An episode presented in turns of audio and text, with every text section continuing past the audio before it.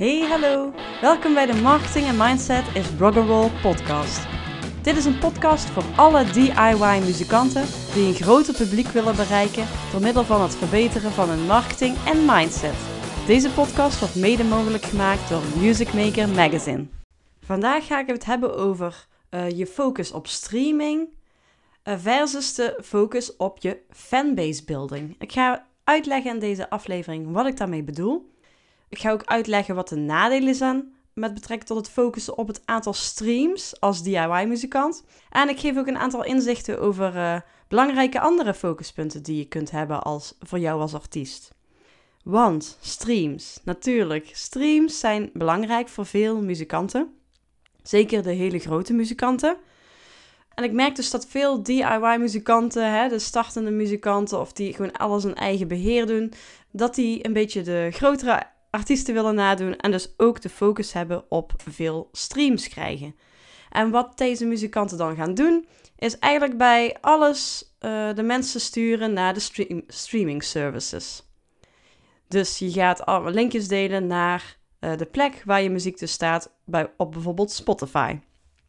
Maar er zijn een aantal nadelen hieraan. Zeker dus als je dus nog geen uh, grote groep fans hebt. Er is namelijk heel veel nodig qua streams. Dus je hebt heel veel streams nodig om daar ook maar iets van een inkomen uit te halen. Dus dat is eigenlijk het eerste nadeel. Je moet massa hebben. Als jij geld wil verdienen met streams, heb je heel veel massa nodig. En dus de grotere acts, die kunnen daar heel veel geld aan verdienen. Maar als jij maar gewoon een aantal ja, duizenden streams hebt, dan schiet dat niet echt op. Dus andere inkomstenbronnen zijn ook heel erg belangrijk. En als je mensen alleen maar gaat aansturen om ze naar de uh, streamingkanalen te krijgen, dan mis je hier dus iets. Want je hebt massa nodig. Dus hetzelfde als dat als je bijvoorbeeld uh, gitarist bent en je wil les gaan geven online, dan kun je dat op een manier doen dat je bijvoorbeeld een soort online training online gaat zetten en die geef je, die geef je de prijs van 7 euro, ik zeg maar iets. Een kleine training van 7 euro. Daar heb je ook heel veel mensen voor nodig wil je daar geld mee verdienen om daar dus echt iets aan over te houden, dan heb je, moet je die training van 7 euro moet je heel veel verkopen. Stel je gaat een veel uh, uitgebreidere training doen, waar je misschien ook uh, één op één uh, Zoom-meetings hebt, dat mensen ook één op één les van jou krijgen, dan kun je er veel meer voor vragen. Bijvoorbeeld, ik zeg maar iets, 700 euro in plaats van 7 euro. Dan heb je veel minder massa nodig. Dan heb je gewoon een aantal mensen nodig die dit willen gaan doen. En dan heb je eigenlijk al, als één het wil doen, heb je voor de 7 euro versie al 100 mensen nodig. En het, het aantrekken van die nieuwe mensen is eigenlijk heel erg lastig.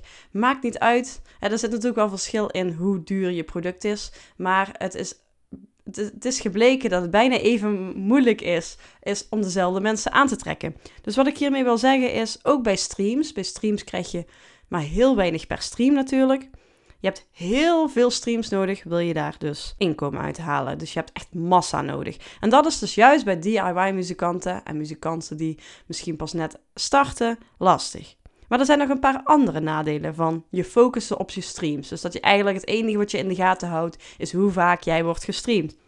Want als dat jouw doel is, ga je natuurlijk de, de mensen uh, naar die streamingkanalen sturen vanuit bijvoorbeeld social media. En die streamingkanalen zijn echt een zwart gat qua data. Je kunt echt eigenlijk niks meer. Je stuurt ze naar dat kanaal en verder heb je geen idee wat die mensen hebben gedaan. Je kunt ze ook niet opnieuw bereiken. Je kunt niet iemand die dan uh, het liedje helemaal heeft geluisterd. Dat is, nou, dat is dedication. Dus die zou je dan eigenlijk opnieuw willen bereiken. En de mensen die nog niet eens de moeite hebben genomen om twee seconden te luisteren, wil je dan niet meer lastigvallen. Maar dat kan niet bij streaming uh, services. Je hebt geen idee ja, wie hoe lang heeft geluisterd, wie dus eigenlijk je grotere fans zijn. Je kunt ze niet opnieuw bereiken. En dat opnieuw bereiken betekent, ja, dat kan bijvoorbeeld met advertenties. Um, dat heet dan retargeting. Dus dan, um, je kent het misschien wel van als je een keer een kledingstuk hebt bekeken op een webshop. En dat, dat kledingstuk koop je dan niet. Dat gaat je dan achtervolgen op alle andere websites. En dat is in dit geval misschien irritant, maar dat werkt heel goed. Want je wil mensen die interesse hebben getoond in iets, dus ook in jouw muziek, wil je opnieuw kunnen bereiken.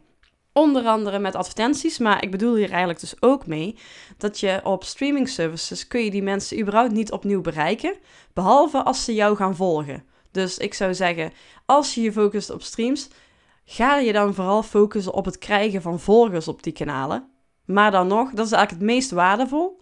Maar dan nog kun je die mensen dus die jou volgen alleen maar opnieuw bereiken zodra jij weer iets nieuws released. Nou, en kan het zijn dat jij misschien iedere week iets online zet, maar dat zullen er denk ik weinig muzikanten zijn die echt iedere week een nieuwe uh, liedje online zetten. En dan, hoe kun je dan onder de aandacht blijven? Dat is heel erg lastig op streamingkanalen. Um, dus dat is het tweede nadeel. Je stuurt mensen naar een zwart gat. Zodra jij ze vanuit social media of e-mail naar die streamingkanalen hebt gestuurd, heb je geen idee meer. Je laat ze los en je kunt er verder niks meer mee. Het derde uh, nadeel is, luisteraars op Spotify, zijn die wel echte fans?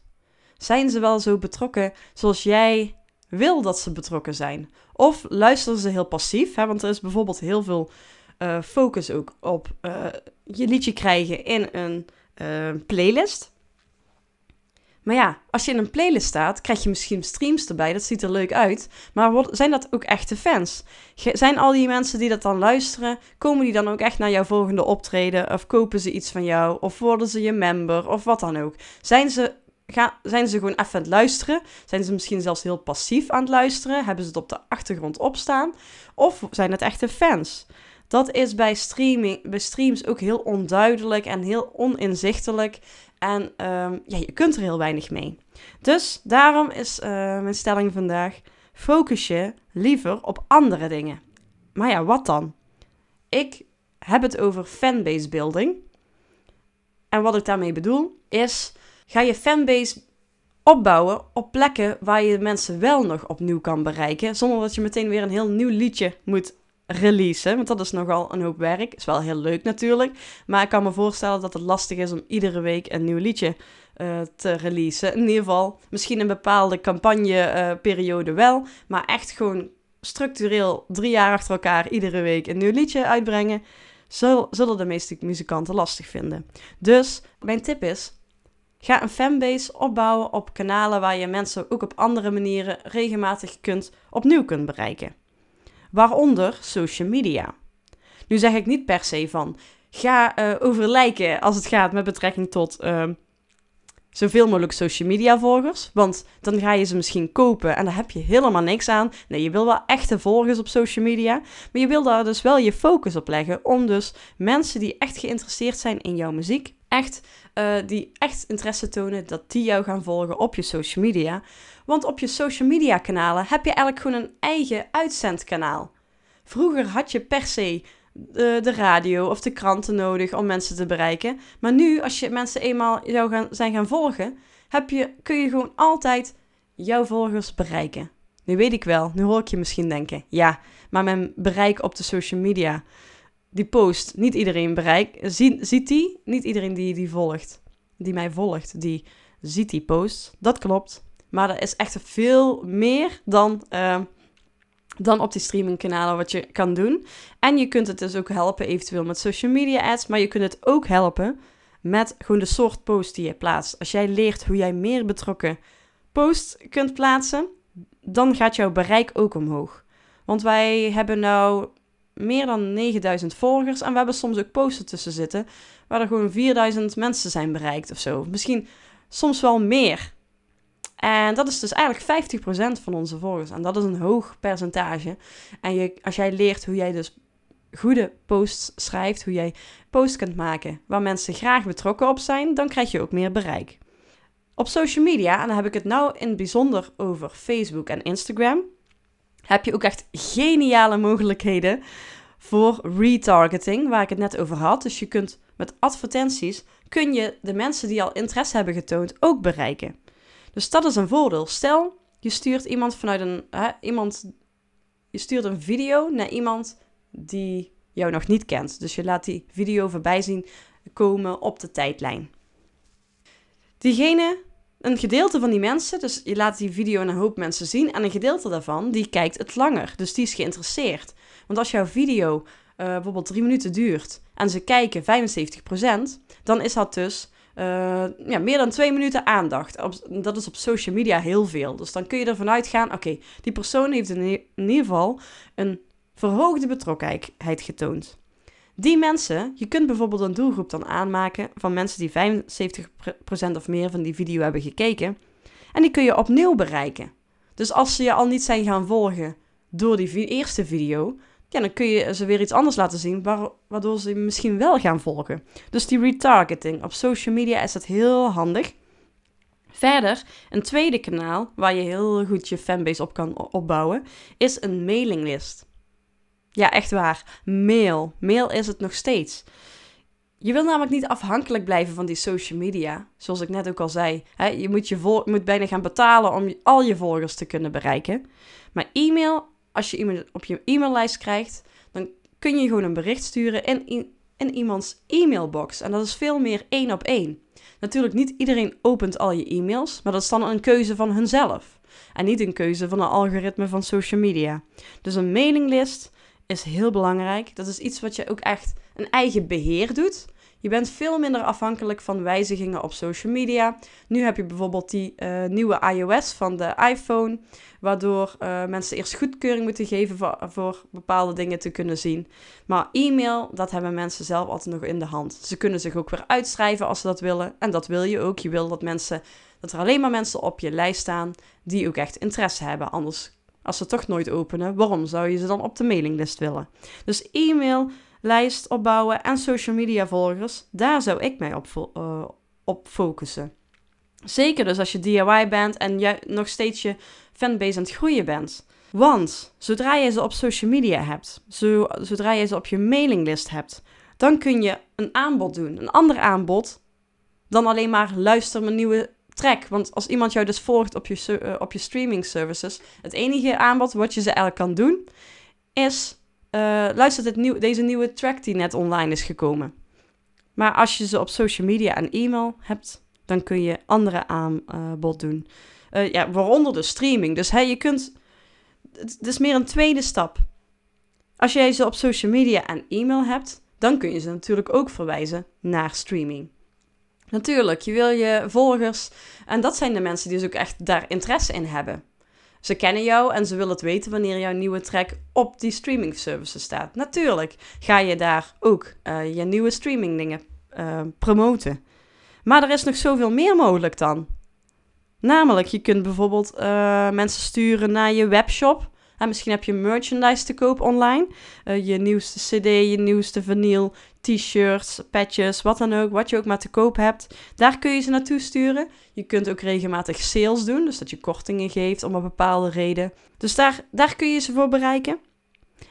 Stel je wil een membership gaan opzetten. We hebben met onze band sinds september vorig jaar een membership. En uh, ja, dat aanbod kun je dan ook doen aan jouw volgers. Een gedeelte van je volgers zal er interesse in hebben. Een gedeelte ook niet, maar een gedeelte ook wel. Natuurlijk kun je ook, zodra we straks weer uh, als een gek kunnen gaan optreden, kun je die mensen dan ook bereiken van hé, hey, ik speel daar en daar, we hebben weer een optreden gepland en koop hier je tickets.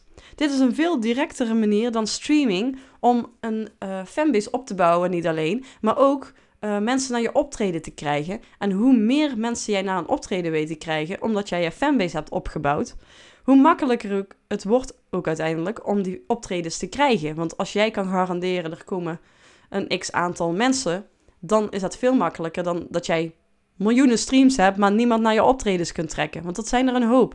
Er zijn best een aantal uh, artiesten die heel veel streams hebben, maar er komt niemand kijken bij hun optredens. Dus dat is ook een aanbod wat je kan doen. Uh, ticketverkoop voor optredens. Of in ieder geval mensen uitnodigen van ik kom naar het optreden. Want als, uh, ook al is de entree gratis, dan sta jij daar met je merchandise tafel, en uh, heb jij dus weer mensen getrokken naar je optreden, waar dus de, de venue dus blij mee is. Dus ja, dat is zo, zoveel makkelijker daar. Je kunt op Spotify wel ook je optreden showen. Hè? Dat kan via een bepaalde tool. Maar dat is zo indirect. Mensen moeten daar zelf al naar op zoek gaan. En op social media en je e-maillijst kun je mensen op de hoogte houden van die nieuwe dingen. Daarnaast, dus naast al dat aanbod doen via social media en e-mail, die mogelijkheid heb je dus. Maar daarnaast is het ook veel makkelijker om echt die diepere connectie op te bouwen met je fans via social media en e-mail dan via je streamingkanalen. Want daar heb je dus eigenlijk alleen maar dat je nieuwe releases kan uh, uploaden. Dus ik hoop hè, dat je, als je dit hoort, dat je meer gaat focussen op het opbouwen van jouw fanbase. En daar bedoel ik dus mee op social media en op en je e-maillijst. Ga daar echt mee aan de slag. Probeer wat minder te. je hebt een beperkte tijd en ook beperkt budget waarschijnlijk. Om in je muziek te steken. Tijd en geld. Steek die zoveel mogelijk in de directere fanbase opbouw. En minder op bijvoorbeeld een enorme uh, playlist plugger in te schakelen die heel veel geld kost. Of ja, er, er zijn heel veel, je kunt heel veel geld besteden aan streamingkanalen om daar groot te worden natuurlijk. Maar ik denk dat voor jou als DIY-muzikant het veel directer en fijner voelt. En je hebt veel meer controle erover om dit dus te doen via social media en e-mail. Hopelijk heeft het geïnspireerd. Als je veel meer wil leren over hoe je de juiste post kunt plaatsen. Dus wat kun je allemaal delen, zodat je die betrokkenheid krijgt en dus ook meer bereik. Als je wil leren over adverteren, dus hoe je nieuwe mensen kunt bereiken en zo je mensen dus in je, je warme doelgroep te krijgen, zo noem ik dat. Um, ja, check de FIRE training. De link vind je in de show notes. De FIRE training is een marketingcursus voor muzikanten. En daarin leer je in zes modules hoe je eigenlijk echt veel directere fanbase kunt opbouwen. Um, ik ga daar dus bewust niet in op streaming uh, services, om precies deze redenen. Ik heb dit er niet in meegenomen. Ik vind het wel belangrijk dat je natuurlijk leert hoe je dus wel je fanbase weer stuurt naar je streamingkanalen. Dus dat je echte fans ook wel gaan meetellen in je streamings natuurlijk. Maar ik vind dat er een stap voor zit. Je moet je eigen fanbase opbouwen. En uh, heel veel succes daarmee. Doei doei! Dankjewel voor het luisteren naar deze aflevering. Heb jij een vraag of opmerking? Wil je iets weten of juist jouw eigen ervaring of kennis delen? Ik nodig je dolgraag uit om een voice message achter te laten via de link in de show notes. En wie weet kom jij dan wel in de volgende podcast. Deze podcast wordt mede mogelijk gemaakt door Music Maker Magazine. Mis geen aflevering door je te abonneren op deze podcast in jouw favoriete podcast-app. En je kunt me helpen nog meer muzikanten te helpen door het achterlaten van een review. De muziek die je nu hoort is van mijn eigen band The Dirty Denims en is het liedje 24-7 365. Wil je meer weten over OnLightning, over de FIRE training en community of over deze podcast? Ga naar www.onlightning.nl. Doei!